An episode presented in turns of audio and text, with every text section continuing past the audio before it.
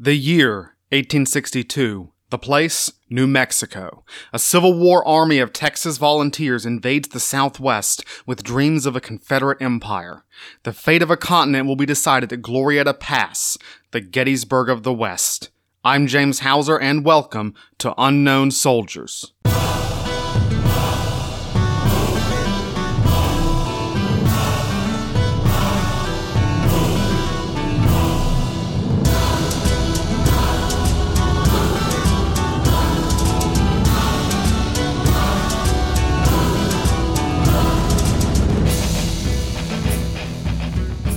Welcome back to the Unknown Soldiers podcast. I am your host, James Hauser, and this is episode 32 Gettysburg of the West. Guys, we have arrived at the final episode of season one, and I'm super excited that you're here for it, I'm, that you've come this far with me. Today's episode is also the first time in this podcast that I've really discussed the American Civil War, which was my first historical obsession way back when I was like 9 or 10. But we're not talking about the stuff that already has movies and museums and 100,000 books written about it. No, this is Unknown Soldiers, so we're getting into one of the forgotten campaigns. This is the 1862 Confederate invasion of New Mexico, a campaign that will climax at a small but important battle in Glorieta Pass, the high water mark of Confederate ambitions west of the Mississippi, what has been called, mostly by New Mexico tourist industry, the Gettysburg of the West. And since this is the last episode of the season, at the end of this episode, I will tell you what you can expect going forward, how long I'll be gone for, when I'm coming back, what you can expect in the meantime. You won't hear my voice every week, and I know that breaks your heart. But when season two comes around in September, hopefully it's a bigger, better, even more successful version of the Unknown Soldiers podcast. But for now, let's round out the season with a trip to the West. As always, this is not just history, but military history. There's some dark and bloody stuff going on. Podcast is PG 13. Language is mostly clean. Content is not. I used two naughty words today. Ooh. One in the context of a quote, one is only a naughty word in some context, so it doesn't really count. Nothing too bad, it's still PG 13. In fact, I could drop one F bomb, maybe two tops, and it would still be PG 13 according to MPAA standards, though I won't. anyway. All my sources, some images, some maps of this campaign will be posted on my website, unknownsoldierspodcast.com. So if you want it, that's where you can find it. You can probably just follow the campaign along on Google Maps, to be honest with you. Finally, any errors, mispronunciations, or mistakes are my own. Everything I'm telling you is accurate to the best of my knowledge. This was a real story with real people who don't deserve to be unknown soldiers. Today's story begins on the road. Chances are that at least a few of you, my listeners, have passed through the scene of today's climax. If you've ever driven US Interstate 25 between Santa Fe, New Mexico to Denver, Colorado, that means you have traveled directly through Glorieta Pass. And there are very few indicators that anything happened here no battlefield park or big billboards or anything of the sort. So don't blame yourself if you don't notice or know about it. The New Mexico campaign is one of the Civil War's great forgotten stories, with one exception a movie. The classic spaghetti western, The Good, the Bad, and the Ugly, starring Clint Eastwood, takes place against a backdrop of the Civil War, including a major battle. Though it is never stated in the movie itself, never explicitly, this is the New Mexico campaign. But the fact the movie doesn't even mention what the campaign is, who's involved, or what battle it is shows us something that even a well informed observer probably wouldn't catch the reference. See, most histories of the American Civil War feature the big events in the East. You know, Bull Run, Shiloh, Antietam, Gettysburg, Richmond Atlanta and Appomattox, Grant and Sherman, Lee and Stonewall Jackson, Lincoln and Davis are big figures in that story, but don't even appear in this one most of the time. And these were the main and decisive theaters of the Civil War. That makes sense. For most people north and south, events way out in the barren, barely populated wastes of the Southwest seemed almost irrelevant. The New Mexico campaign and the Battle of Glorieta Pass are pretty much a footnote in Civil War history. And I'll be honest with you guys, this was a very small campaign, fought between a few thousand men on each side rather than the big slugging matches at Gettysburg or Atlanta, where armies could reach over a 100,000. The difference between the, the audience at a high school football game and an NFL game this was the Civil War in the Wild West, an enormous and almost empty area where a few hundred men could tip the scales. But the struggle for New Mexico could have had major consequences for American history if it had gone a different way. because New Mexico was supposed to be step one. The Confederacy had its eyes on Colorado, even California, a slave empire stretching from sea to shining sea. Out here, far from the legendary battlefields in Virginia, Pennsylvania, and Tennessee, the Union and Confederacy were fighting for the future of the American West. Today, we'll be talking about the Confederate invasion of New Mexico from 1861 to 1862. We'll show how this fits into the broader Civil War story, how the idea for this campaign got set in motion, and what forces each side had available. We'll see the Confederate Army, a ragtag brigade recruited from Texas, march up the Rio Grande and fight its way into the heart of New Mexico. And we'll see how and why they were stopped at Glorieta Pass, the Gettysburg of the West. And at the end, I will tell you why it matters. You should care, and I'm going to tell you why. Because this is an epic march down dusty, distant trails, there will be breaks. These are your chance to pause, make a Starbucks run, chase the raccoons out of your garbage, do the thing you need to do. So put on that Stetson, check your six shooter, and take as much water as you can carry. No, more. Abs- take more. Because we're going on campaign.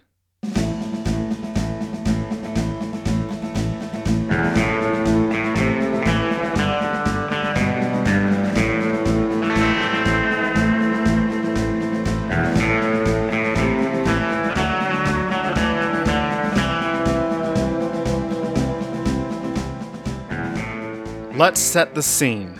July 1861. Three months ago, the Confederate States fired on Fort Sumter and began the Civil War. Volunteer units are forming both north and south.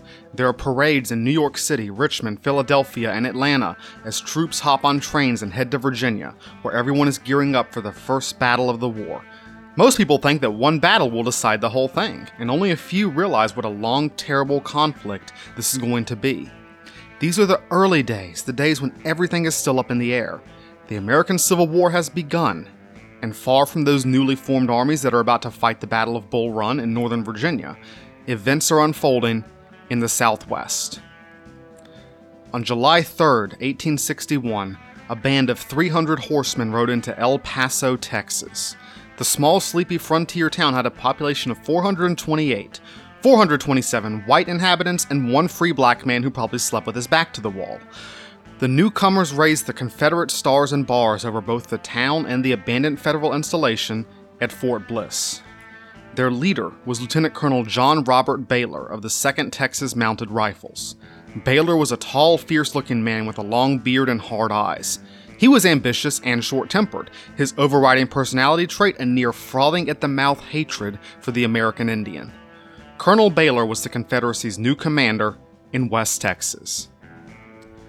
Before the war began, Texas had contained one of the largest concentrations of U.S. Army garrisons and installations, and ever since they seceded in January 1861, Texas state militias have been busy confiscating this federal property.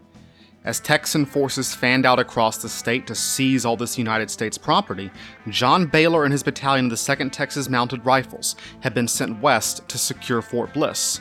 They had crossed hundreds of miles of barren West Texas desert to do it. And mission accomplished. But Colonel Baylor and many of his fellow Texans looked north and west, where an empire awaited them. The Confederacy had its eyes on Arizona and New Mexico. So, guys, I don't think you need that much background on the American Civil War. Forgive me if you do. It is pretty common knowledge how this war got started, what the issues at hand were, slavery, and you probably even know the very broad strokes. But like I said, at this early point in the war, the battle lines in a lot of the border regions, Kentucky, Missouri, Indian Territory, aka modern Oklahoma, were still unclear. And out here in the far west, the border was even fuzzier. See, when the Union split in 1861, the question of the territories was undecided. Sure, these states up here had chosen the North, these states down here had chosen the South, but the territories, those areas of the America that weren't yet states, were under federal jurisdiction, and these included the New Mexico Territory. In 1861, the New Mexico Territory contained the modern states of Arizona and New Mexico, along with the very bottom tip of Nevada. Less than 95,000 US citizens lived in the region, most of whom were still Spanish speaking Hispanics. It was only a couple decade and a half since America had taken this territory from Mexico. The only real US government presence were the US Army forces in their scattered forts. Their mission was to keep an eye on the local American Indians, especially the Apache, who terrorized the entire southern half of the territory like they lived there or something. The US Army was already overstretched before the Civil War, but the arrival of Baylor and his Texans in El Paso to the south meant that they had new problems. See, Texas and New Mexico had beef. When Texas gained its independence from Mexico after the battles of the Alamo and San Jacinto in 1836, they had laid claim to most of New Mexico as part of their state's rightful territory, like they believed New Mexico was part of Texas. They'd even tried to conquer it from Mexico in the failed Santa Fe expedition of 1841. But New Mexican militia had surrounded and captured that expedition. After Texas and New Mexico were both part of the United States after the Mexican American War, Texas state politicians and officials had tried to gain control over the eastern part of New Mexico territory.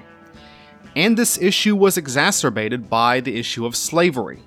One of the main issues in the lead up to the Civil War was the question of whether slavery would be allowed in the territories, in the non state territories.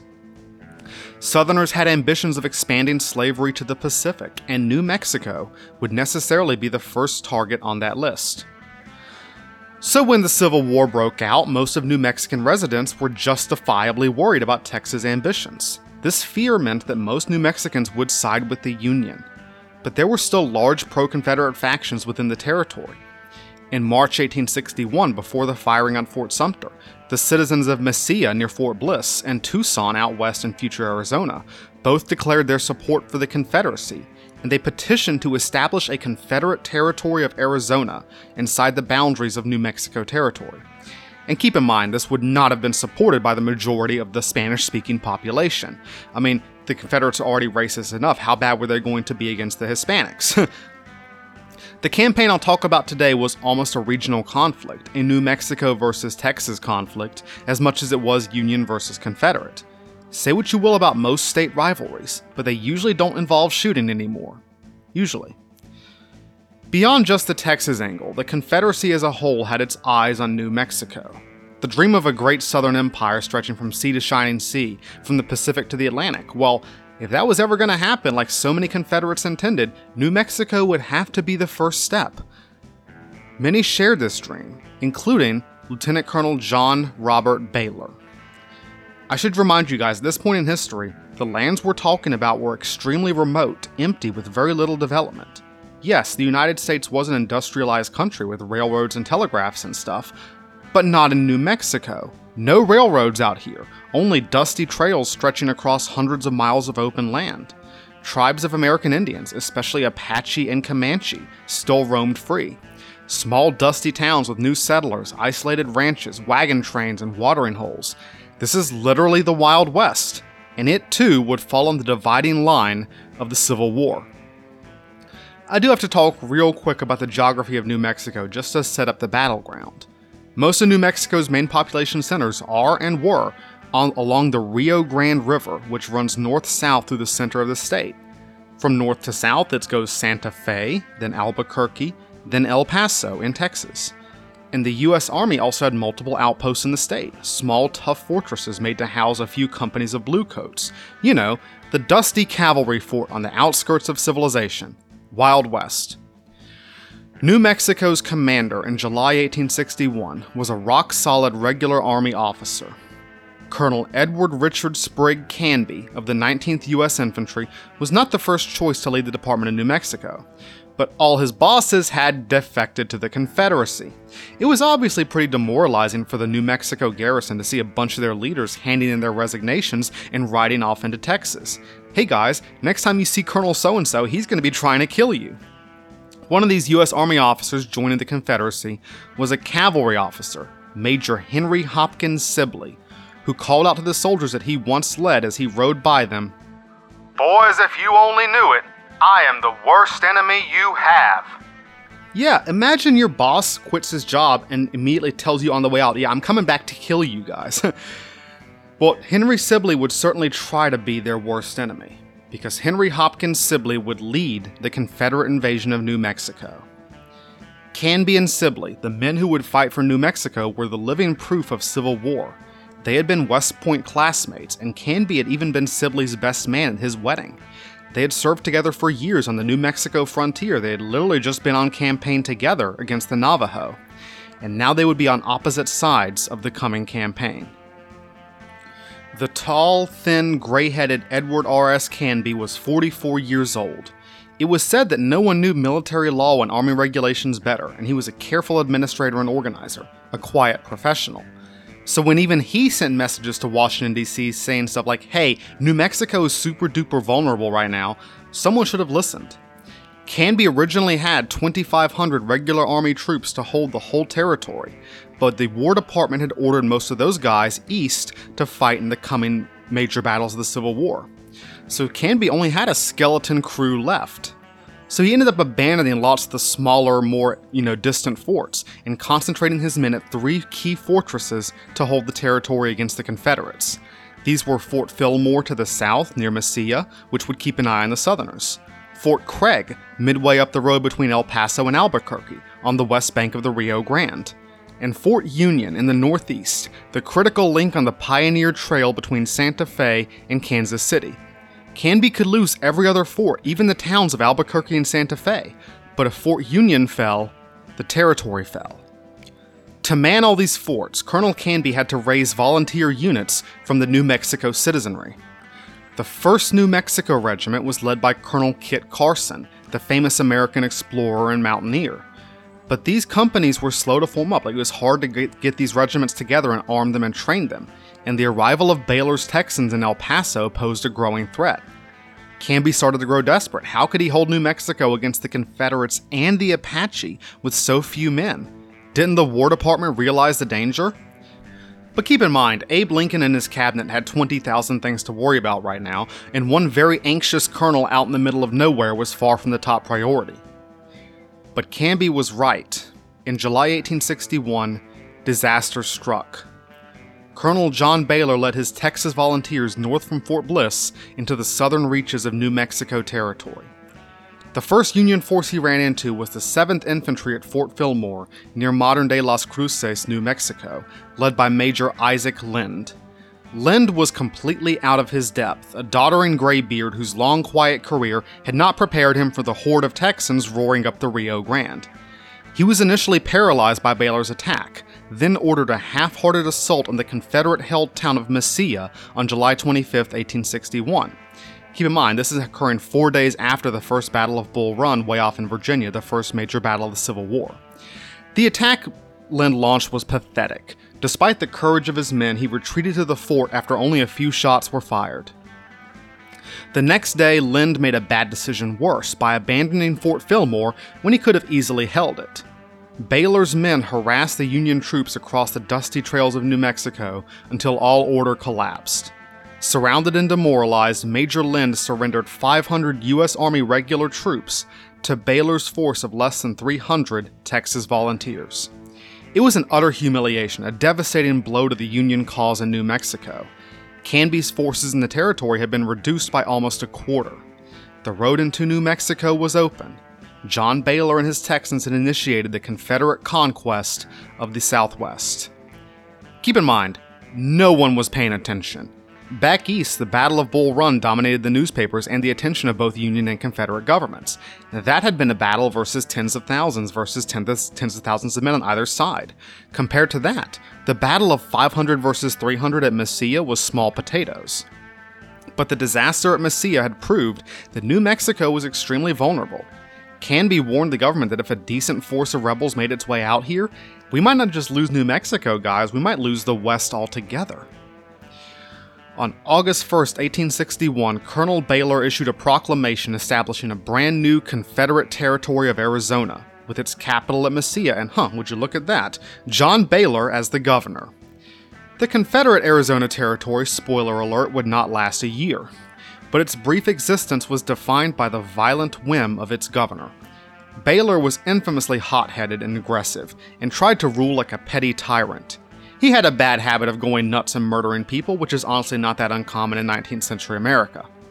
When the Mesilla Times printed articles critical of his administration, Baylor confronted, then shot and killed the paper's editor. Free speech, right? he suffered no punishment because he was the governor and he, everybody was terrified of him. But if Baylor hated reporters, he really hated Indians. By claiming possession of New Mexico territory, this meant the Confederacy also inherited a tiny little Apache problem stupid games, stupid prizes. With the withdrawal of most U.S. troops and fighting breaking out in New Mexico, the Indians of the Southwest basically said, Hey guys, don't even know what they're fighting over. What's all this about? But you know what this means for us? Open season. Soon Canby and Baylor were both dealing with large scale Indian raiding. So, yeah, it's another feature of the Civil War out here in the West. The Native Americans, the Indi- American Indians, are a factor too, and they're making their own choices about who to side with or not side with. Colonel Canby refused to be distracted, concentrating on the main Confederate threat to the south. But John Baylor basically went Tasmanian devil and started chasing the Apache all across Arizona. But he was dealing with the brilliant Apache war leaders Cochise and Mangas Coloradas, so it was like leading the cat around with a laser pointer, like this guy was getting nowhere. Baylor got so frustrated that he sent an order saying this I learned that the Indians have been to your post for the purpose of making a treaty the Congress of the Confederate States has passed a law declaring extermination of all hostile Indians.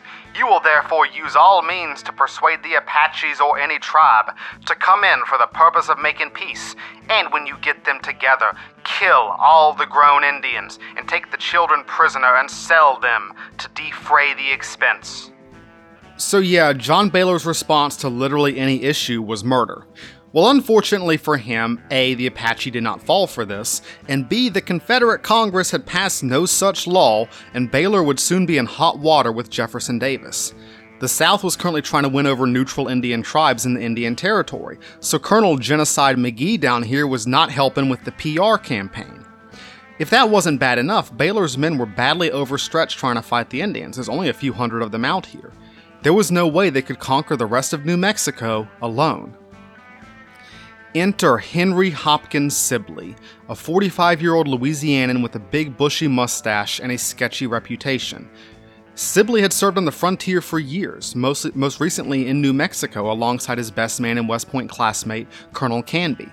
He had patented military equipment, including the Sibley camp stove and the Sibley tent, much of which was used by both armies during the Civil War. But people who had served with Sibley knew something else about him. Sibley was an alcoholic, and not a functional one. He apparently had some sort of kidney disease, either the cause of or caused by his drinking. So Sibley would spend very large portions of the upcoming campaign lying down in one of his ambulance wagons, too drunk to function. Well, boys, I'll be in the drinking wagon. I'm sure this will have no effect on the campaign whatsoever. Everything's gonna go fine. But in August 1861, Sibley was in Richmond meeting with Confederate President Jefferson Davis. He had just come from New Mexico. Remember, he ran out saying, I'm the worst enemy you're ever going to have, and he believed it was ripe for the picking. Sibley wanted to raise a volunteer force in Texas to conquer New Mexico and add it to the Confederacy. He pitched it as a low risk, high reward strategy. It would cost relatively few troops and supplies, and the potential benefit was enormous. Jeff Davis said, eh, What do I have to lose? Knock yourself out, dude, and commissioned Sibley a brigadier general in the Confederate Army. But Sibley's ambitions were much bigger than he revealed to Jeff Davis. After taking New Mexico, he wrote in a letter that he planned to lead his troops to Colorado, Utah, and California. The wealth of the California gold rush could fall to the south. The capture of San Francisco and Los Angeles could open up Pacific trade to the Confederacy. And finally, Sibley saw a Western conquest as a launch pad for filibusters. He talked in letters about invading northwest Mexico and adding to the Confederacy, following in William Walker's footsteps to expand slavery into Latin America. Many of the men who followed Sibley into New Mexico were filibusters or filibuster associated. Many of them were even veterans of William Walker's campaigns. These were big dreams, and to be honest, they were pretty unrealistic. But this was also a very optimistic time for the Confederacy, one of the only times in the Civil War when they could dream this big. They had been victorious at Bull Run, they still held virtually all of their claimed territory, and the North was still getting its crap together. If there was a time in the life cycle of the Confederacy for pie in the sky ambitions, it was late 1861, when the Union hadn't really started bringing the hammer down yet. So Sibley headed back to Texas with General Stars on his shoulders and a mission raise an army, lead it west to El Paso, beat his best man in battle, and conquer New Mexico. Sibley arrived in San Antonio and began raising a volunteer brigade. This wasn't easy.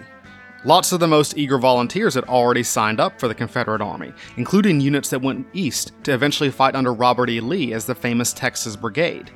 It was hard for Sibley to get his hands on weapons, horses, or money. The Confederacy was short of everything.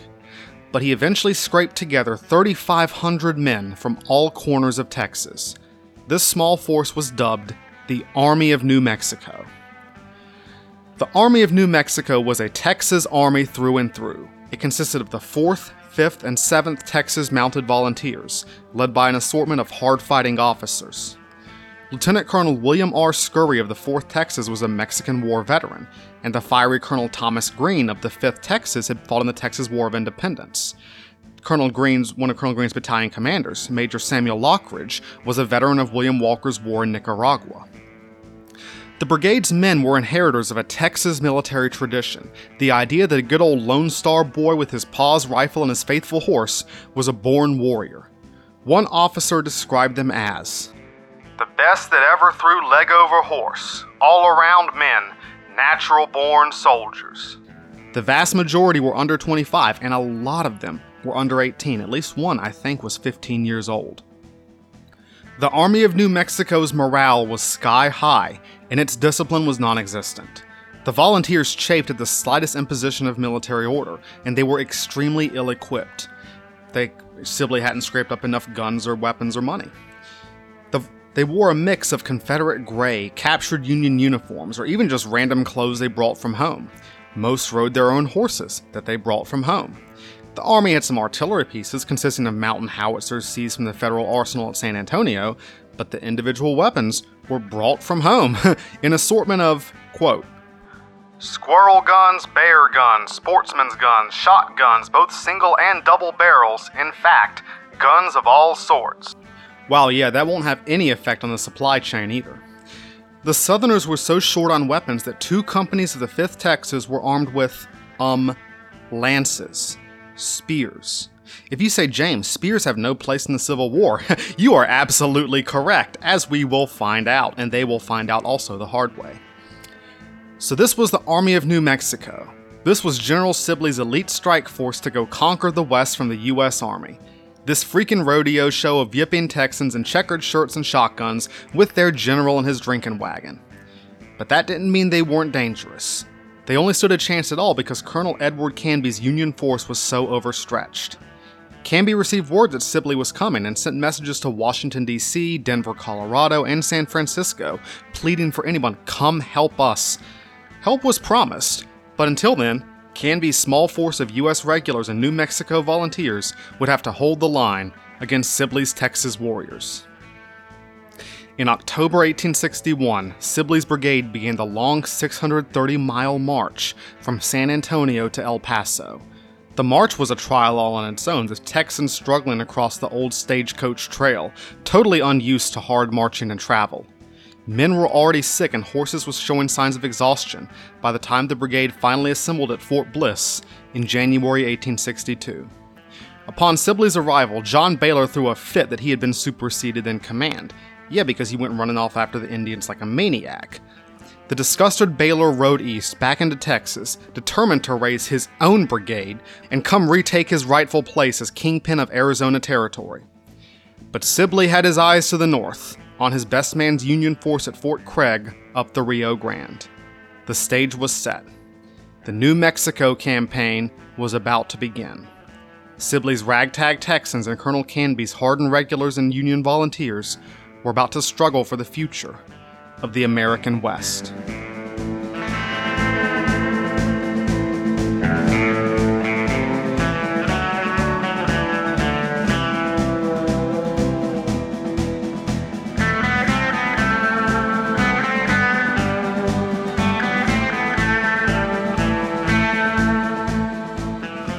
In early February 1862, General Sibley and the Army of New Mexico began to move up the Rio Grande along the modern I 25. He left a large garrison behind to hold El Paso and Mesilla, along with many men who had taken sick along the road. So the Confederates numbered 2,515 men. The 4th and 5th Texas Mounted Volunteers, a battalion of the 7th Volunteers, a battalion of Baylor's 2nd Mounted Rifles, and a company of local ruffians called the Santa Fe Gamblers. And the Army of New Mexico, like every Confederate army, whether they mention it or not, they usually don't, marched with at least 100 enslaved black people, serving as cooks, servants, wagon drivers, and laborers. We do not know a lot about these guys, only brief mentions from Confederate letters, otherwise, I would tell you a lot more about them. The rebels brought 15 light artillery pieces, a long wagon train, and a herd of beef cattle along with them, a ragtag army to conquer a Confederate empire. But to do that, they would have to deal with Colonel Edward Canby. The Union commander gathered most of his forces at Fort Craig on the west bank of the Rio Grande, directly in Sibley's path. Fort Craig was garrisoned by almost 3,800 men, 1,200 of them U.S. Army regulars from the 5th, 7th, and 10th U.S. Infantry and the 1st and 3rd Cavalry. The rest were volunteers and militia, mostly Hispanic New Mexicans. Despite being outnumbered, most of the Texans believed that their natural fighting ability and courage would easily overpower the Yankee scum. This was very typical Confederate cockiness this early in the war. The Army of New Mexico would have to deal with Fort Craig one way or another, and this was for one very big reason the factor that really determined who won or lost the American West in the Civil War. This was our old friend, the Iron Hand of Logistics. Sibley's army was small by Civil War standards, only 2,500 men. Out east, where Grant's and Lee's armies would be tens of thousands strong, railroads and steamboats and rich farmlands and good roads could support that. But out here in New Mexico, even 2,500 men were almost unsupportable. The iron hand of logistics. Remember the rule of thumb. A pre modern army could not carry its own rations farther than 170 miles, around 14 days' march, before it was in trouble, no matter how many animals and men you use. And for Sibley's plan to succeed, he would need to travel farther than that. From Sibley's start point at Fort Thorn near modern day Hatch, New Mexico, all the way to Albuquerque was 180 miles as the crow flew. And if there wasn't food at the end of that road, he was screwed because the Confederate Army was making marching up a dusty stagecoach trail through a dry, arid region with very low population and scarce water sources. Local food sources were not present in the deserts of New Mexico. Sibley's solution to this problem was to capture the well stocked Fort Craig and the supply depots in Albuquerque and Santa Fe intact. This was a no fail mission. If it did fail, his army would starve. I will say this any campaign plan that requires you to capture enemy supplies to survive is probably a bad one. This was actually the German logic in the Battle of the Bulge in World War II. We have to capture Allied fuel supplies to keep our panzers running because we don't have enough fuel. It didn't work because it assumes the one thing you never assume in warfare that your enemy is dumb enough to let you do whatever you want. this was the big flaw in the Confederate plan. Because Sibley's men weren't the big challenge, feeding them wasn't the really big issue. Feeding the horses was. The Army of New Mexico consisted of the 4th, 5th, and 7th Texas Mounted Volunteers, along with the battalion of the 2nd Texas, all on horseback, along with all those cannons and that baggage train, all horse drawn. Those horses needed lots of forage, without it, they would start to die.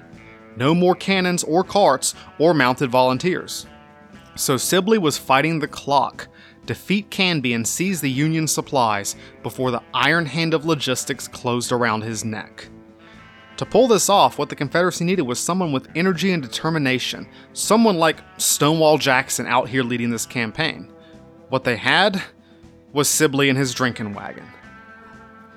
The Confederate Army began to arrive outside Fort Craig on February 13, 1862. Desert or not, New Mexico can be very cold in the winter, and the rebels shivered in a snowstorm as they stared at the fortress. After scouting the area, Sibley decided that storming Fort Craig was probably not doable. It was too strong, too well armed, and too well supplied. So he would need to lure Canby into a fight on the open plain. Come on, dude, let's settle this out in the open. But the Union forces would not accept battle on Sibley's terms. Colonel Thomas Green's 5th Texas harassed the Union troops for several days, trying to draw them out into the open field, where Sibley's mobile, mobile horsemen might have the advantage. But Canby refused to take his old friend's bait. Hey dude, you want me? Come get me. So Sibley had a problem. Fort Craig blocked his path north, he needed the supplies inside it, and Canby refused to walk into his very obvious trap. His army only had 10 days of rations remaining. Canby inside the fort with his ample supplies would last much longer than Sibley outside it. This is the kind of thing that's like step one of an operational plan. What do we do if the enemy doesn't behave the way we want them to behave? Well, Sibley knew how to solve this problem. Don't mind me, boys. I'll be in the drinking wagon. So, as the Army of New Mexico was lashed by a sandstorm, Sibley turned command over to Colonel Green and spent a couple of days on his back in the ambulance cart, drunk out of his mind. But Tom Green had a darn good head on his shoulders. Not the guy who made Freddy Got Fingered, not the Canadian co- comedian, different Tom Green. Colonel Green proposed that the rebels cross the Rio Grande, bypass Fort Craig via the rocky wilderness east of the river, and recross to the north at a ford called Valverde. This would flank Canby's position, either force him to come out and fight, or allow them to rush north to Albuquerque, seize his supply depot, and cut his supply line. It was a risky plan, but it seemed like the only way forward.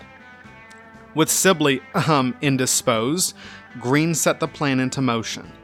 The Confederate Army crossed the Rio Grande seven miles south of Fort Craig and started working their way into the rugged volcanic hills near what is now White Sands Missile Range in eastern New Mexico. The Texans struggled to move their cannons and wagons over the jagged hillsides, through the sand and the rock and the valleys and the scrub.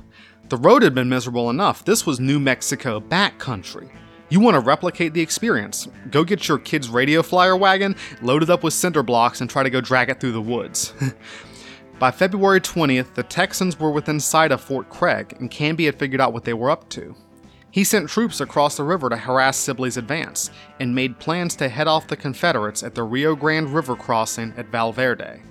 If he could keep the rebels east of the river, they would have to turn back the way they had come and their campaign would be over. Sibley's army spent a long, miserable night, cold and dry and windy, on February 20th, shivering under their thin blankets in the hills above Valverde Ford. That night, Union forces attempted one of the dumbest bits of tomfoolery in military history. Captain James Graydon, nicknamed Paddy, was a notorious Army veteran and saloon owner who had raised a company of volunteer scouts. This was the Union Army's resident knucklehead, brave and creative but also kind of dumb. Graydon had the amazing idea of harnessing boxes of artillery shells to the backs of a few mules. He and his scouts led the mules close to the Confederate camp in the middle of the night. Then Graydon's men lit the fuses and gave the mules a slap, sending the dumb animals running towards Sibley's cattle herd. I suppose you can think of an acronym for this the Mule Borne Improvised Explosive Device, MBIED, an MBID. But when the mules saw Graydon and his men running off, probably giggling like middle schoolers in a sex ed class, the mules were like, hey, those are the guys that feed us. Where are you going? You have to feed us. and they started chasing them, the fuses still burning.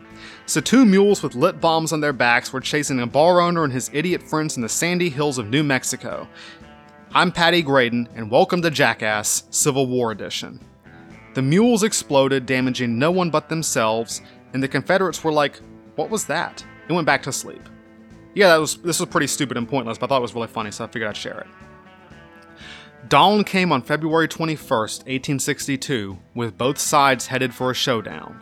Sibley ordered most of his army to launch a diversion near Fort Craig, while Major Pyron's four companies of the 2nd Texas rode to secure the river crossing at Valverde. Canby's scouts detected the move and he sent some horsemen of his own up to Valverde to block the Confederate advance. The two forces almost ran into each other on the east side of the Rio Grande before dismounting and running to cover. The opening shots of the Battle of Valverde were fired by these small detachments of cavalry, ducking and weaving behind scattered trees and sand embankments. Soon, Union Captain Alexander McRae rolled up with his six gun artillery battery, and the whistling of shells added to the growing din across the sandy plain. Captain McRae, West Point class of 1851, was a North Carolinian who had stayed loyal to the Union despite the pleas of his family. Not every Southern officer abandoned the Stars and Stripes. Colonel Scurry's 4th Texas raced down the hill to reinforce Pyron, tying their horses to trees before taking cover behind sand embankments. As the Texans fired against the Union troops, they realized something that Unknown Soldiers podcast listeners already know. The Texans were armed with revolvers, squirrel guns, bear guns, and shotguns, but the U.S. Army regulars were armed with Minié rifles, and their cannons outranged any artillery the Southerners had. The Texans ducked to avoid the musket balls and iron shrapnel whizzing above their heads. Sergeant Albert Peticolas of C Company, 4th Texas, described seeing one of his comrades shot in the mouth. His tongue nearly shot out. He pulled out a part of it which was hanging ragged to the edge of the tongue and cut it off with his knife. Hmm, that's the second time in a short while in this podcast that we've seen tongue gore, which isn't a lot, but it's weird that it's happened twice. But the rain of fire pouring over the Texans' heads began to thud into the bodies of their horses and mules, the animals they would depend on to get them through the campaign. The cries of the trapped animals were horrifying, and many of them managed to break free and bolted. Peticolas remembered. When we were ordered to mount to move farther to the right, hardly half of Company C found horses to mount. As the Battle of Valverde continued to heat up, both sides sent reinforcements. A column of black hatted regular infantry came marching up from Fort Craig and splashed across the Rio Grande in freezing chest high water before pitching into the Confederate lines with bayonets. And as the critical battle of the New Mexico campaign seemed to be unfolding, Sibley was, well, you can guess, he was sloshed, on his back in the drinking wagon. One Confederate soldier reported the commanding general was an old army officer whose love for liquor exceeded that for home, country, or God. Colonel Thomas Green took control of the Army of New Mexico and led his 5th Texas to join the Confederate lines at Valverde. He was just in time. Minutes later, Canby himself arrived with the bulk of the Union force, including the New Mexico Volunteers and a company of Coloradans. A small skirmish for the ford was developing into the showdown for New Mexico. The Battle of Valverde was small, with no more than 3,000 men engaged on either side, compared to Bull Run eight months beforehand with around 30,000 on either side. But that didn't mean it wasn't fierce. The dry plain along the Rio Grande zipped with musket balls, cracked with revolvers and shotguns, and rolled with the registers of cannons. Small clusters of ragtag Texans flitted back and forth under cover as the Union artillery roared and the blue lines of regular infantry and New Mexico volunteers slowly advanced the battle was going very poorly for the Texas invaders.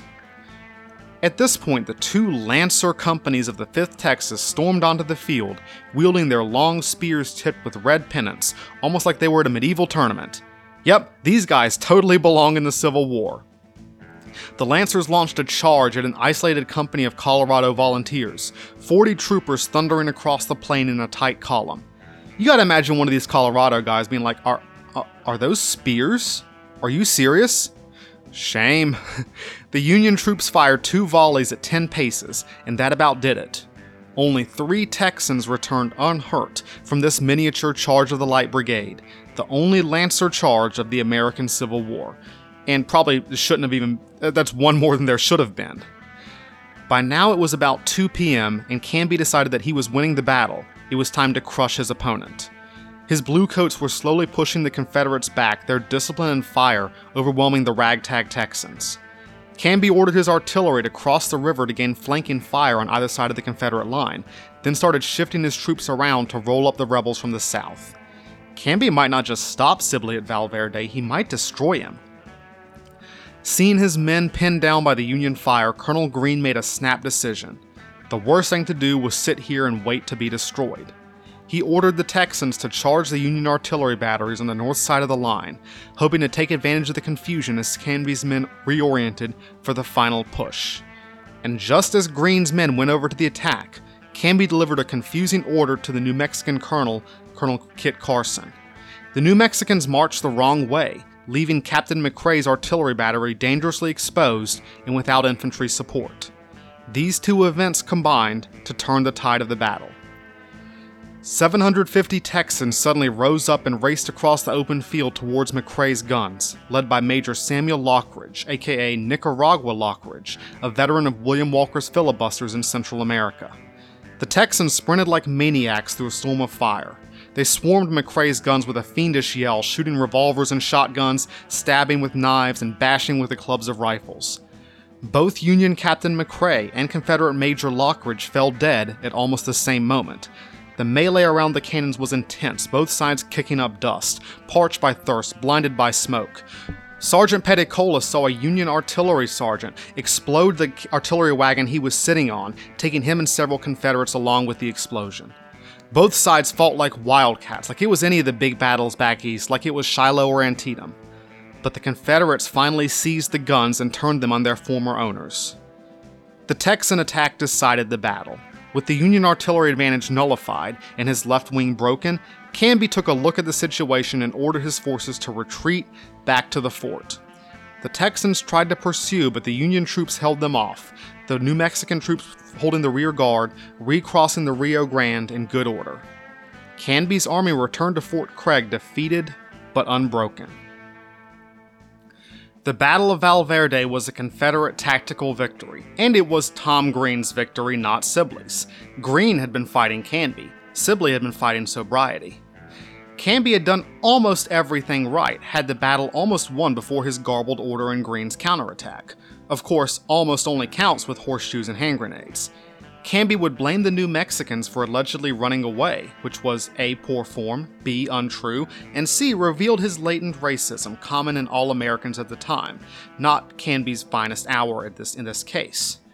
Valverde was a small battle, and the Union suffered 68 killed, 160 wounded, and 35 captured, versus the Confederate 36 dead and 150 wounded.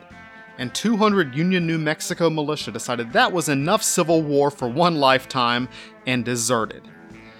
The Confederates captured all six of Captain McRae's guns and were free to cross the Rio Grande unmolested. So, Confederate victory, right? Well, sort of because the Union artillery fire had heavily damaged Sibley's army.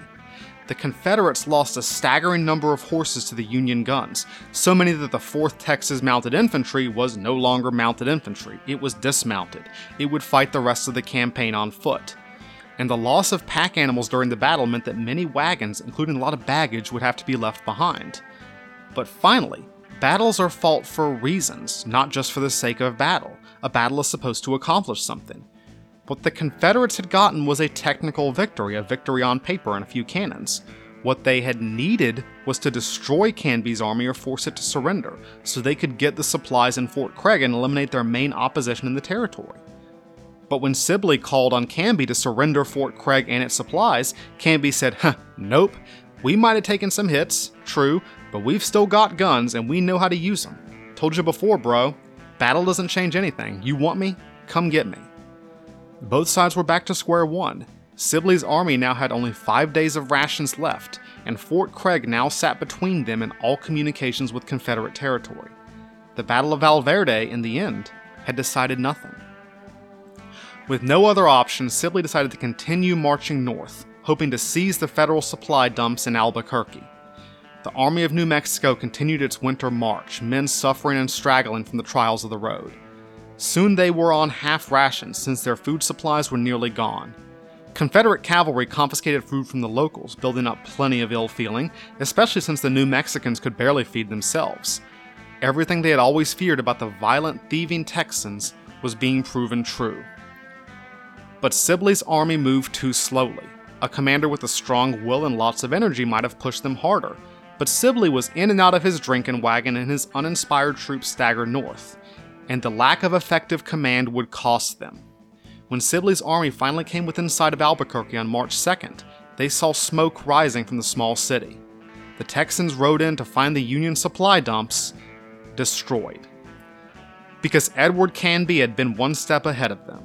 He could have panicked and given up after losing the Battle of Val Verde, but he was a calm professional who not only understood the iron hand of logistics, but how to use it against his opponent, how to lose a battle, but still win a campaign. As soon as his forces had retreated to Fort Craig, Canby sent a few companies of the 1st and 3rd U.S. Cavalry, along with some New Mexico militia, with a simple mission evacuate or destroy every supply dump in Sibley's path. Maybe Canby's army couldn't defeat the Confederates, but the iron hand of logistics could. Without a new source of supplies, Sibley's army would starve. It would fall apart on its own, and Canby wouldn't have to lift a finger. Sibley's men confiscated what was left of the ruined supplies and took whatever else they could find from the region, which means the locals. It was enough to last them 40 more days, or the next month and some change. But the loss of the supply dump at Albuquerque was an enormous blow. Sibley ordered his troops north to Santa Fe, hoping to capture the stores there, but they were long gone too. the territorial governor and the town's garrison had marched out with 120 wagons of food to rendezvous at Fort Union in the northeast corner of New Mexico Territory. The Confederates arrived in New Mexico's territorial capital of Santa Fe on March 10th, seizing private property and terrorizing the locals. Mother Magdalene Hayden of a local Catholic academy wrote of her feelings on seeing the United States leave and the Confederacy enter her home city. Our poor and distant territory has not been spared. The Texans, without any provocation, have sacked and almost ruined the richest portions and have forced the most respectable families to flee from their homes. You can imagine better than I can describe what I felt on seeing all our troops and that banner under whose shadow I had been raised leave. The terror which I felt is inexpressible. So, if you looked at a map of this campaign so far with a bunch of arrows and dots and little crosses for battles, things would look good for the Confederates. They had won Val Verde, they held Albuquerque and Santa Fe. Union forces were isolated and scattered. The Confederates seemed to have conquered New Mexico territory. But a map doesn't tell you about those nasty little details, like food supplies, numbers of sick and wounded, the starved and di- dead horses that lined the road up to Santa Fe, and dwindling Confederate morale. The Army of New Mexico was like the dog that had caught the car. They had New Mexico territory in theory, but they were running out of supplies, manpower, and options. They might have cut Canby off from the rest of the Union, but the reverse was also true. He sat along their only road home, blocking their retreat and General Sibley was holed up in his Albuquerque headquarters with his brain practically floating inside his skull. His army was isolated hundreds of miles away from any other Confederate force. And Union reinforcements were coming. To the west, a brigade of 2,000 California volunteers, led by General James Carleton, was assembling at Fort Yuma on the Colorado River. Only a small company of Confederate cavalry stood in their way, and when they started east across Arizona aiming for Fort Bliss, they would pose a mortal threat to Sibley's army. The California Column was the sword waiting to fall on the Confederate invasion of New Mexico. So the Confederates realized they had to win the campaign fast and break the Union encirclement before it finally closed on them and destroyed them. Sibley decided to continue his offensive with two separate composite units of Texan soldiers, led by Major Charles Pyron of the 2nd Texas and Colonel William R. Scurry of the 4th. They would set out east, cross the Sangre de Cristo Mountains, and attack Fort Union, held by only 800 men and supposedly demoralized after Val Verde. Fort Union held food supplies, ammunition, and weapons, and it was the last stop on the Santa Fe Trail, the gateway to Colorado and Kansas, this was the last remaining supply depot in New Mexico that the Confederates could even hope to conquer. If the Confederates could capture Fort Union, the one fort that the Union really needed to hold in New Mexico, their invasion might still succeed and the West could be open to Southern conquest. The Confederacy's hope of a Western empire re- relied on 1,100 Texas volunteers riding east across the mountains. There was only one really good route through the mountains, the Santa Fe Trail from Santa Fe to Fort Union, then onwards to Denver and Kansas City, roughly parallels the modern I 25 and traverses Glorieta Pass. You ever driven this highway from El Paso to Albuquerque to Santa Fe and east towards Colorado or Kansas? You followed the path of Sibley's army across hundreds of miles of American frontier. But that trail was about to reach its end. As the Texans approached Glorieta Pass from the west, another force of men in blue was approaching from the east. They were headed for the showdown that would decide the fate of New Mexico, the Gettysburg of the West.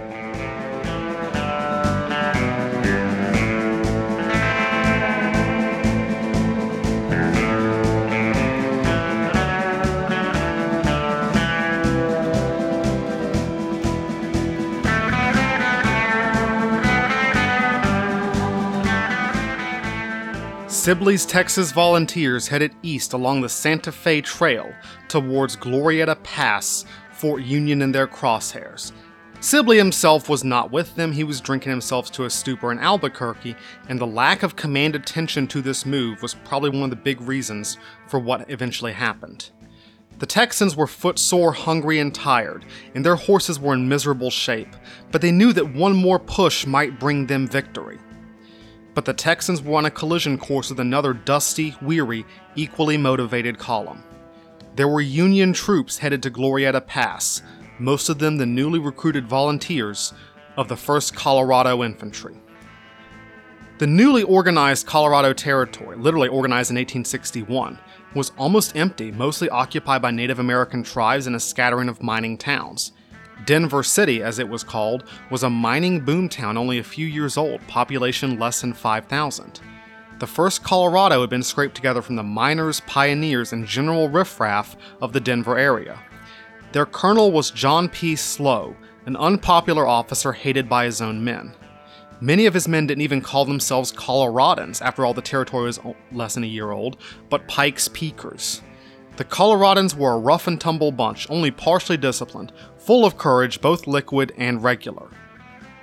But when Canby's messages begging for help reached the neighboring territories, acting Governor Lewis Weld responded.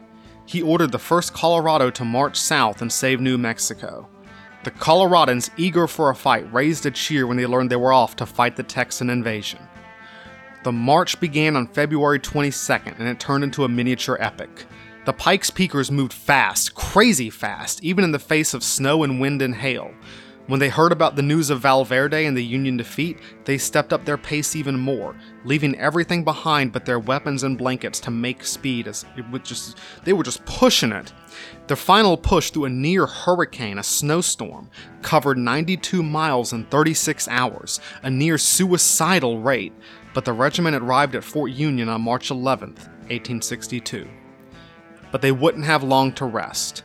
Against the advice of the experienced Colonel Gabriel Paul, commander of Fort Union, Slough decided to lead his Coloradans and most of the fort's garrison off to go fight the Texan army. He, like his men, was ready to go knock some heads. On March 22nd, Slough's force of around 1,300 men, including his Coloradans, some regulars, and some New Mexicans, marched west along the Santa Fe Trail. Some of these regulars and New Mexicans were veterans of Valverde, including several companies of the 1st and 3rd U.S. Cavalry. Slow decided to send an advance guard of 400 troops, led by Major John Chivington, a ferocious Bible thumping Denver preacher turned soldier, to scout ahead. Chivington's detachment moved fast, approaching the eastern end of Glorieta Pass on the evening of March 25th. Major Pyron's battalion of around 400 Texan volunteers were encamped at the western end of the pass several miles away, each side completely unaware of the other. The next morning, March 26, Chivington's detachment ascended Glorieta Pass. The terrain here was different from the Rio Grande Valley red sloping hills covered with pine and cedar, a tableau of dark green and red earth. But then his scouts surprised a group of Texan outposts. They ran back, telling their fellow Coloradans, We've got them corralled this time. Give 'em hell, boys. Hurrah for the Pikes Peakers. Chivington led his men into the mouth of Apache Canyon, the western side of Glorieta Pass, descending like thunder on Pyron's surprised Texans. The Confederates recovered quickly, opening fire with a pair of cannons. The Coloradans fanned out into the forested hills and advanced, flanking their opponents in long spread out lines of sharpshooters. The Texans withdrew to one position, then another, finally making their stand in front of a narrow wooden bridge. Chivington, dual wielding revolvers, one in each hand, yelled at a company of mounted Coloradans to charge across the narrow wooden bridge. In one of the dramatic moments, it gets exaggerated into like, oh my goodness, they jumped over the river. They did not jump over the river. The horsemen stormed across the bridge in a narrow column, pistols in hand.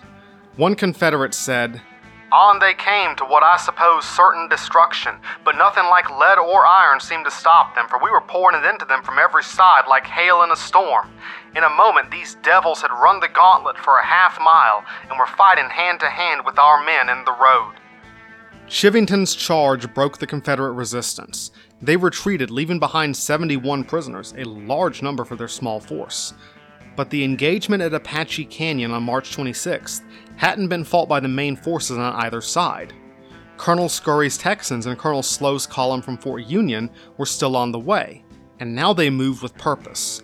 They knew that there was a battle on the horizon.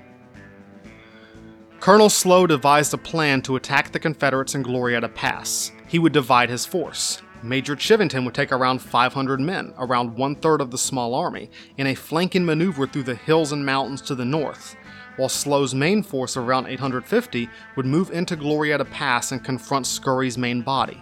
When the time was right, Chivington would burst out of the mountains and fall on Scurry's flank and rear, securing a Union victory. Dividing his force like this was a risky move. After all, each of these forces itself was smaller than the main Confederate force. But if it worked, they could annihilate half of Sibley's army in a single stroke. At early dawn on March 28, 1862, Chivington set out with his detachment of the army. As they threaded their way into the rugged hills to the south, Slough took the main Union force down the Santa Fe Trail. They stopped at about 11 a.m. to refill their canteens near a farm called Pigeon's Ranch, but they didn't have time to rest. Because his scouts immediately ran head on into a force of Confederate scouts coming the opposite direction. One of the Coloradans yelled a challenge. Get out of our way, you damned sons of bitches! We are going to take our dinner in Santa Fe! And one of the Confederate scouts yelled back, You'll take dinner in hell! Gotta say, y'all, that is how you start a fight. So began the Battle of Glorieta Pass, the Gettysburg of the West. Both armies trickled in and assumed fighting formations. Slough tried to advance against the Texans at first, but quickly realized that he was heavily outnumbered. So he curled back into a defensive position, two small artillery batteries at the center of his line, all he had to do was hold the Confederates off until Chivington's flanking force came to the rescue from the south. The Union artillery dueled with the small rebel guns, while Scurry's Texans edged around either side of the Union lines, shooting from behind trees, dashing from rock to rock. Company I of the 1st Colorado tried to sneak through a ravine to capture the rebel guns, but they were spotted. It came to shotgun blasts and knife attacks in the gully as the Pike's Peakers were thrown back, leaving dead and wounded behind. Colonel Slough was growing anxious. Where the hell was Chivington? The rocky hills and scrub pine forests of the pass crackled with the sound of rifle and pistol fire. Small knots of infantry dashed around behind rocks and through ditches and gullies, men in blue and gray and homespun and any mixture of all three. Squads of horsemen kicked up dust moving from one flank to the other, and the few cannons each side had sent balls ricocheting through the dry pine forests. No more than a thousand men on either side were fighting in this strange battle bearded Colorado miners and slim New Mexican natives versus wild Texan ranchers and cowboys. One side waved Old Glory. The other side waved not the familiar Confederate battle flag that we all know, but a red banner with a white star, a Lone Star flag, a Texas flag. Like I said, this is almost more of a fight between individual states than it is between the Union and the Confederacy. Scurry's men began to overlap the Union positions, threatening to flank them from both sides. Slough ordered a withdrawal 800 yards back to a new position on a ridge near Pigeon's Ranch, an area where the pass narrowed to a slit canyon. When the rebels gave chase, the repositioned Union artillery drove them back, disabling two of the Confederate guns as sharpshooters picked off the crews. But Scurry ordered the Texans into the attack once again, front, making a frontal assault against an adobe wall defended by the Colorado infantry. A reckless assault like this had won the Battle of Valverde, and maybe it would win this battle. But Scurry's repeated charges were bloody failures as volley after volley dropped Texans from the saddle, and shells from Union mountain howitzers burst in the sand. Slough was under pressure. Where the hell was Chivington? He was supposed to show up from the flank attack to the south. Then the Texans slipped around the Union's northern flank. Major Pyron led his battalion over the rocks and into the high ground, running head on into three companies of Coloradans and one of the 3rd U.S. Cavalry. The fighting was nearly point blank here, gun barrel to gun barrel, pistol and knife and rifle butt. One Coloradan soldier, Private Ben Ferris, was wounded in the fight. Dodging from tree to tree, zip, something hit my leg. It did not hurt much, but numbed my leg somewhat. I thought best to get back while I could. I rode alone to the rear where the doctor had a wagon for a hospital by the side of the road. Doc cut a hole in the back of my leg, put in a hook, and pulled out the flattened ounce ball. It is likely that Private Ferris had at most a swig of whiskey and something to bite down on. Civil War battlefield medicine was not a picnic. With the Confederates flanking his second line, Slough ordered his men to fall back to a third line east of the ranch. The Texans followed, but slowly. They had been fighting for six hours, night was coming, neither side was willing to break or give up, and both sides were utterly exhausted. As soon as the sun began to sink, Slough ordered his men to withdraw from the field.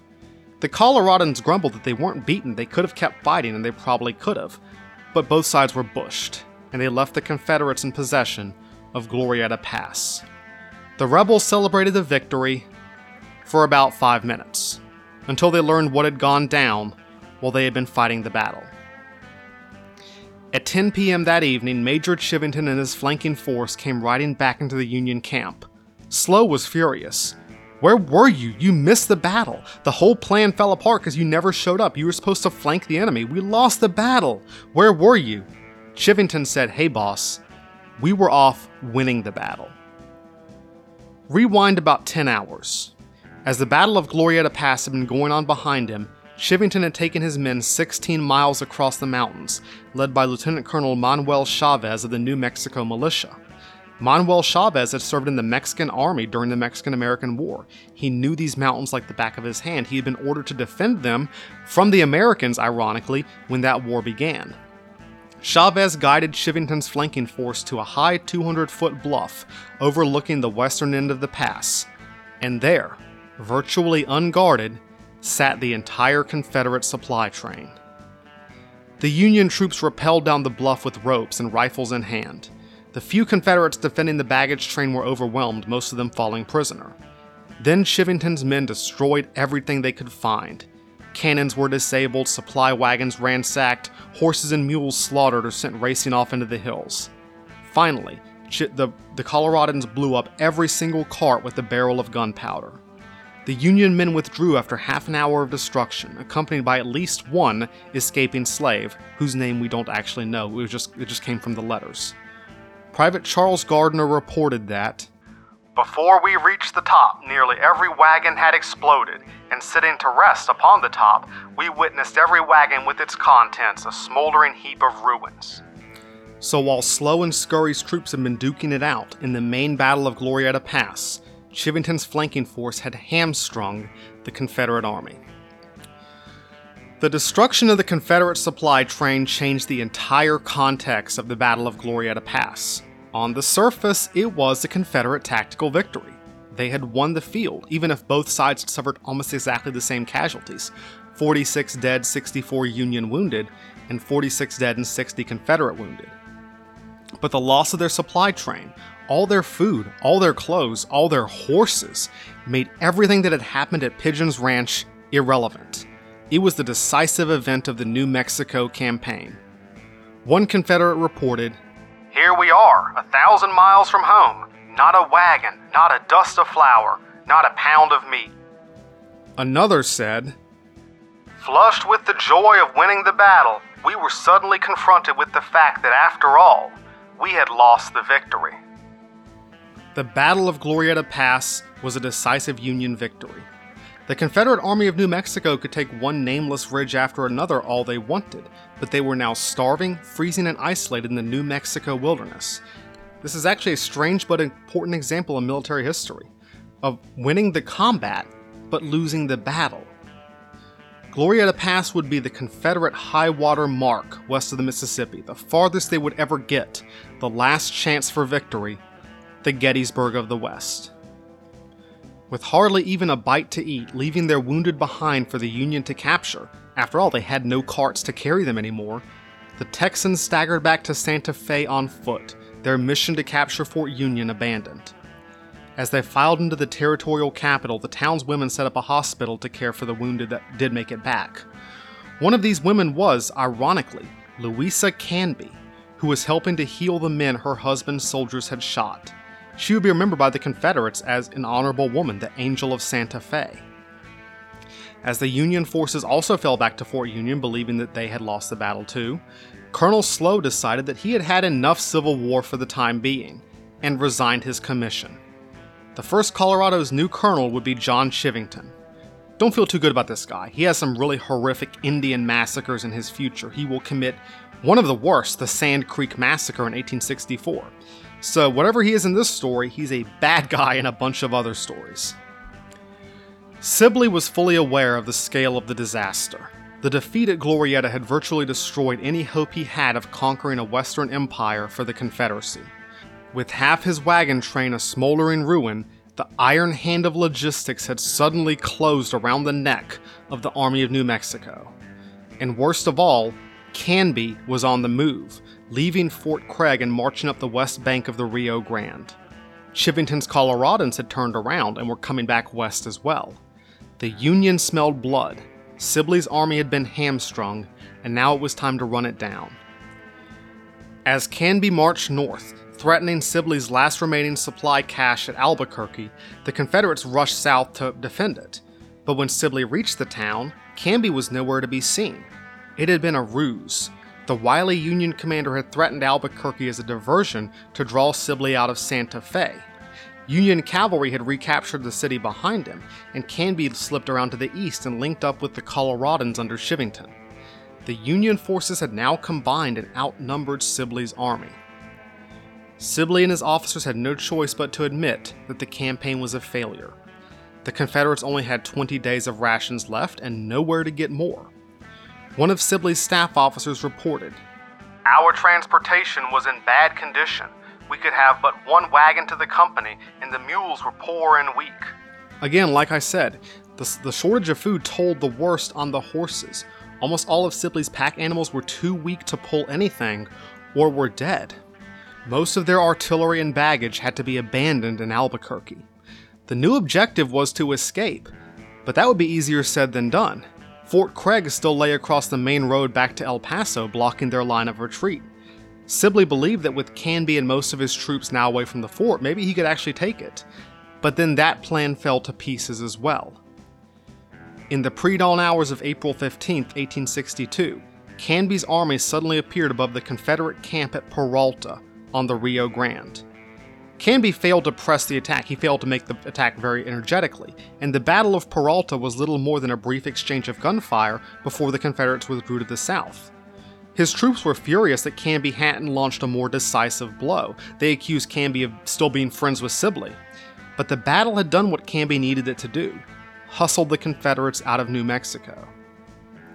One note this is the battle, Battle of Peralta, that is depicted in The Good, the Bad, and the Ugly but the Battle of Peralta was much smaller than the movie battle, was basically only a skirmish, and certainly didn't involve masses of infantry charging across a bridge or trench warfare or Gatling guns. Neither side in this campaign had Gatling guns at all. Granted, the movie was also trying to make a point about the cruelty and futility of warfare, since it was made in the Vietnam era, so it was more of an artistic choice than a historically accurate choice. But now you know. The battle in the classic Western, one of my favorite movies honestly, is supposed to be the Battle of Peralta.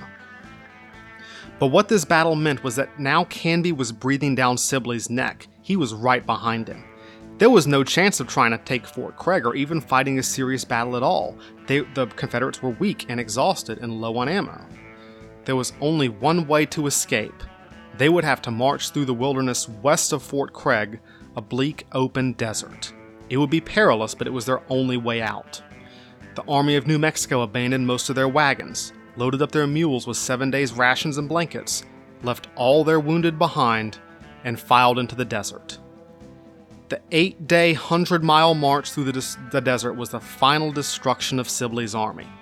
They choked from the lack of water, staggered across barren canyons, and starved as they trudged up and down wooded mountains. Men fell dead from heat stroke, exhaustion, dehydration and through it all, the men of the 5th Texas struggled with the six field guns they had captured at Valverde, their only trophies of this ruined campaign. They refused to give them up. And somehow the guns made it, hauled up and down cliffs by ropes and manpower. And through it all, Sibley destroyed any shreds of confidence his men might have still had. He spent the whole march in his drinking wagon, accompanied by a few pro Southern women who had evacuated with the army. His men barely even saw his face. The Confederates openly cursed their commander, blaming him for all their failures, the final collapse of his military reputation. The wrecked Confederate army finally crawled out of the desert south of Fort Craig on April 25th. Canby didn't bother chasing them. He knew, they all knew, that the campaign was over. The Union didn't need to destroy them, the desert had destroyed them. But the rebels had no time to rest, they were still in danger. The California column from, had finally gotten moving, 2,000 troops under General James Carleton approaching Fort Bliss from the west. They had been skirmishing with a few rebel troops in modern Arizona, including a small fight at Stanwix Station on March 30th, which has the distinction of being the westernmost battle of the American Civil War. But now they were on a roll, reaching Tucson on May 20th and heading east for Mesilla. There was no hope of successfully defending the Confederate territory of Arizona. The Army of New Mexico prepared to finally abandon their namesake land. In late June, Sibley and all Confederate forces in New Mexico and West Texas began the long 650 mile march back to San Antonio. They were just in time. Carleton's Californians reached the Rio Grande behind them on July 4, 1862. The Union reoccupied Mesilla, El Paso, and Fort Bliss, and Old Glory once again held dominion throughout the New Mexico Territory. The Confederate Empire in the West had disappeared. Sibley's final march through West Texas shattered what was left of his men's morale. One woman, a stagecoach passenger, saw the men walking like zombies along the track from El Paso to San Antonio. She said, They were suffering terribly from the effects of the heat. Many of them are afoot and scarcely able to travel from blistered feet. They are subsisting on bread and water, both officers and men. Many of them were sick, many ragged, and all hungry. They were all cheerful, for their faces were turned homeward. We are going home. Of the 3,500 men who had marched to New Mexico with General Henry Hopkins Sibley, 500 had died, and 500 were either missing or taken prisoner. The brigade would continue to serve in the Confederate Army, fighting Union forces in Louisiana and on the Texas coast to the end of the war. The six field guns captured at Valverde would equip a new artillery battery, nicknamed the Valverde Battery, and would be used against the Union in battles to come but they were the only tangible benefit from the Army of New Mexico's failed adventure. Some Confederates still wanted to revive the ambition to conquer an empire in New Mexico. John Baylor, who still claimed to be governor of Arizona Territory, would advocate this until the end of the war. But his reputation had been ruined by his genocidal orders against the Apache, which cost him any credit he had with the Confederate government. By the time Sibley's army returned to San Antonio in late summer 1862, the entire context of the war had changed. Despite their cautious optimism of late 1861, the South had experienced terrible defeats.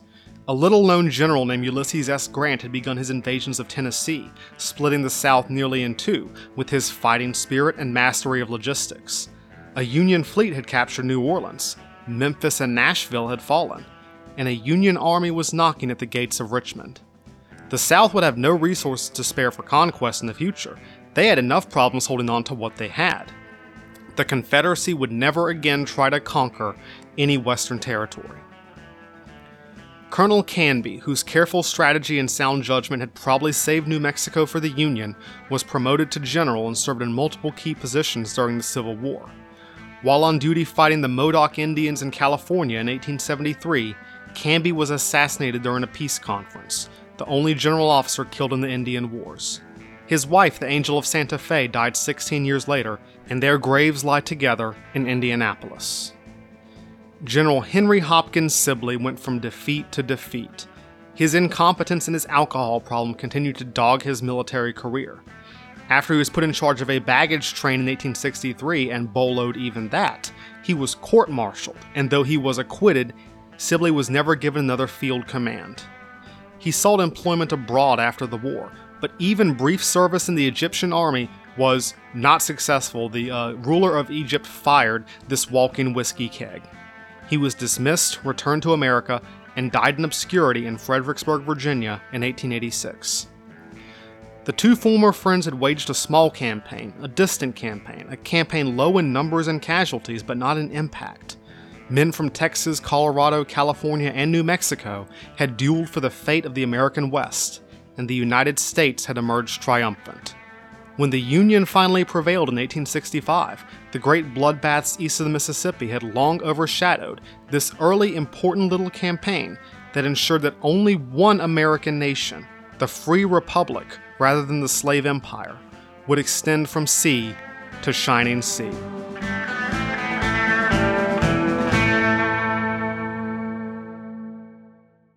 So, what does it all mean, James? What's the point? Why should I care? So, that was the story of the Confederate invasion of New Mexico in 1862, a campaign that probably wouldn't have, but might have, resulted in the South conquering the West during the Civil War, with untold consequences for the future of the nation and the outcome of the conflict. So, what can we learn from this story? So, first off, now that we're done, one of the big things to note is that very few people do know about this story, even if they live in or around the area. And that's mostly because the Civil War isn't a tourist industry in Texas or New Mexico, the same way it is in Virginia or Tennessee or Georgia. There just weren't many people living out here at the time. There uh, were only a few people involved, and there wasn't a lot of emotional significance placed on these events. And to be fair, they were pretty small. I've made it clear. This was a small campaign, almost miniature compared to big honkin' battles like Gettysburg or Antietam or Shiloh or Atlanta. I refer to Glorieta Pass by the nickname New Mexicans gave it, the Gettysburg of the West, not because of its size, but because, just like Gettysburg in the East, it was the high water mark of Confederate ambitions. The South never got as far north as Gettysburg again, and they never got as far west as they did in New Mexico. They never got as far in that campaign as at their final defeat at Glorieta Pass. But to me, that's part of what makes it so fascinating. This is a completely different civil war than the one people usually imagine. The distant locations, the rugged desert terrain, the lack of supplies, and the natures of the armies raised in these areas. The whole shape and style of conflict just looked radically different than it did back east in the Civil War we all envision in our heads, where Grant and Lee and Sherman and Stonewall Jackson were fighting their famous campaigns. This story looks more like a Wild West show, just add Union and Confederate uniforms. This one of the West most famous westerns ever made was filmed in the background of this conflict. So, why did the Confederacy fail to capture New Mexico? I have one big answer for you logistics. The Confederate logistic problems in this campaign were so enormous and so inbuilt. This wasn't someone's fault necessarily. They were going to be a problem no matter what the Confederacy did. That I think the entire idea of the campaign was kind of bad. Launching launching an invasion of New Mexico at all was probably not feasible. Even a good general, which uh, Drinking Wagon Sibley was not, would have had a lot of trouble leading this invasion under the constraints of the iron hand of logistics. The distances, the lack of wagons and horses and supplies, the need for food, all that would have been a major problem for anyone. The only way the Army of New Mexico could have succeeded in this campaign was if they got very lucky and seized Union supplies early. Of course, the Union had something to do with it. Even though they lost both the major battles of Valverde and Glorieta Pass on the field, Valverde damaged and Glorieta crippled the Confederate supply system, the thing that was their Achilles heel, the biggest problem from the beginning. Union officers like Canby and Chivington found this weakness and exploited it.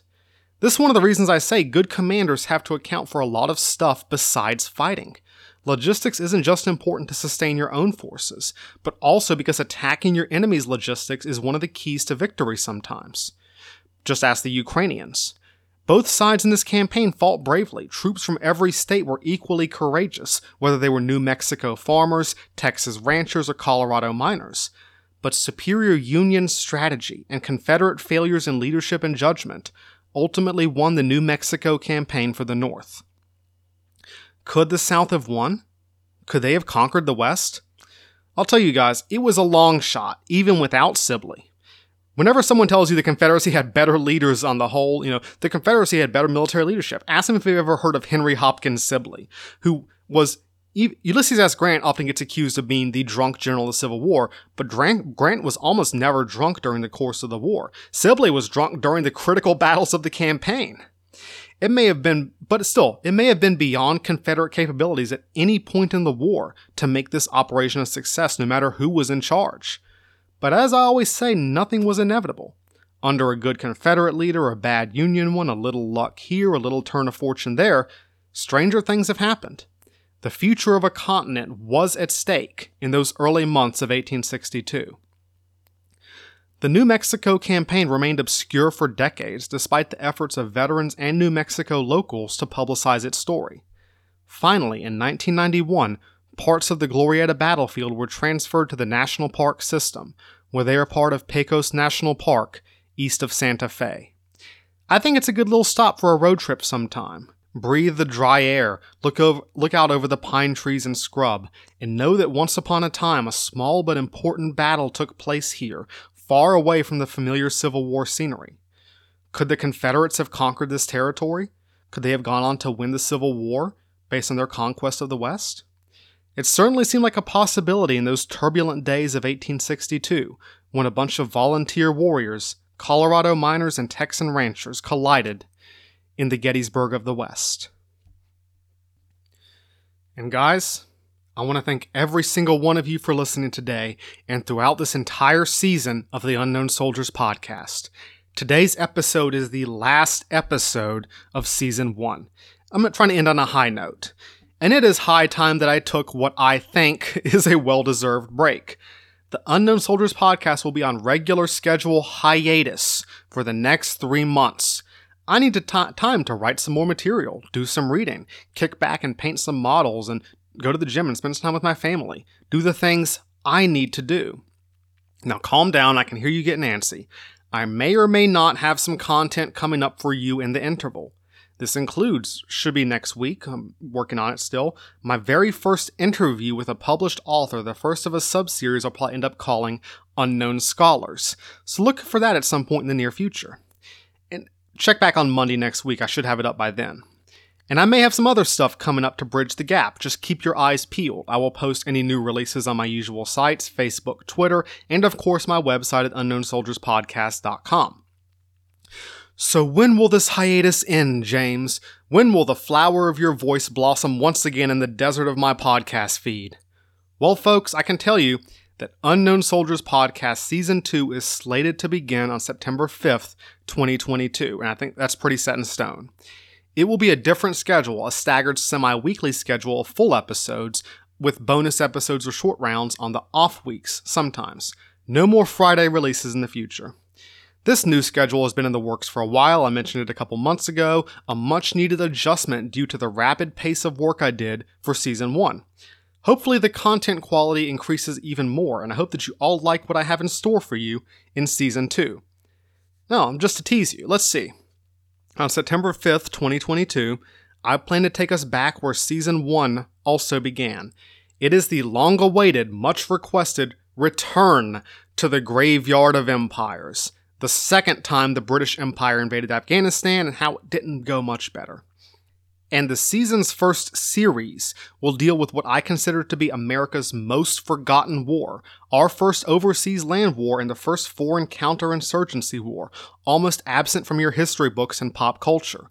So in October, we will be talking about the Philippine American War of 1899 to 1902 guest starring Theodore Roosevelt, Mark Twain, John Pershing, and a very, very young Douglas MacArthur.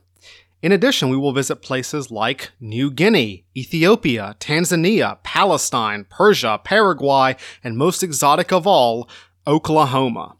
All on the agenda for season 2. Get psyched.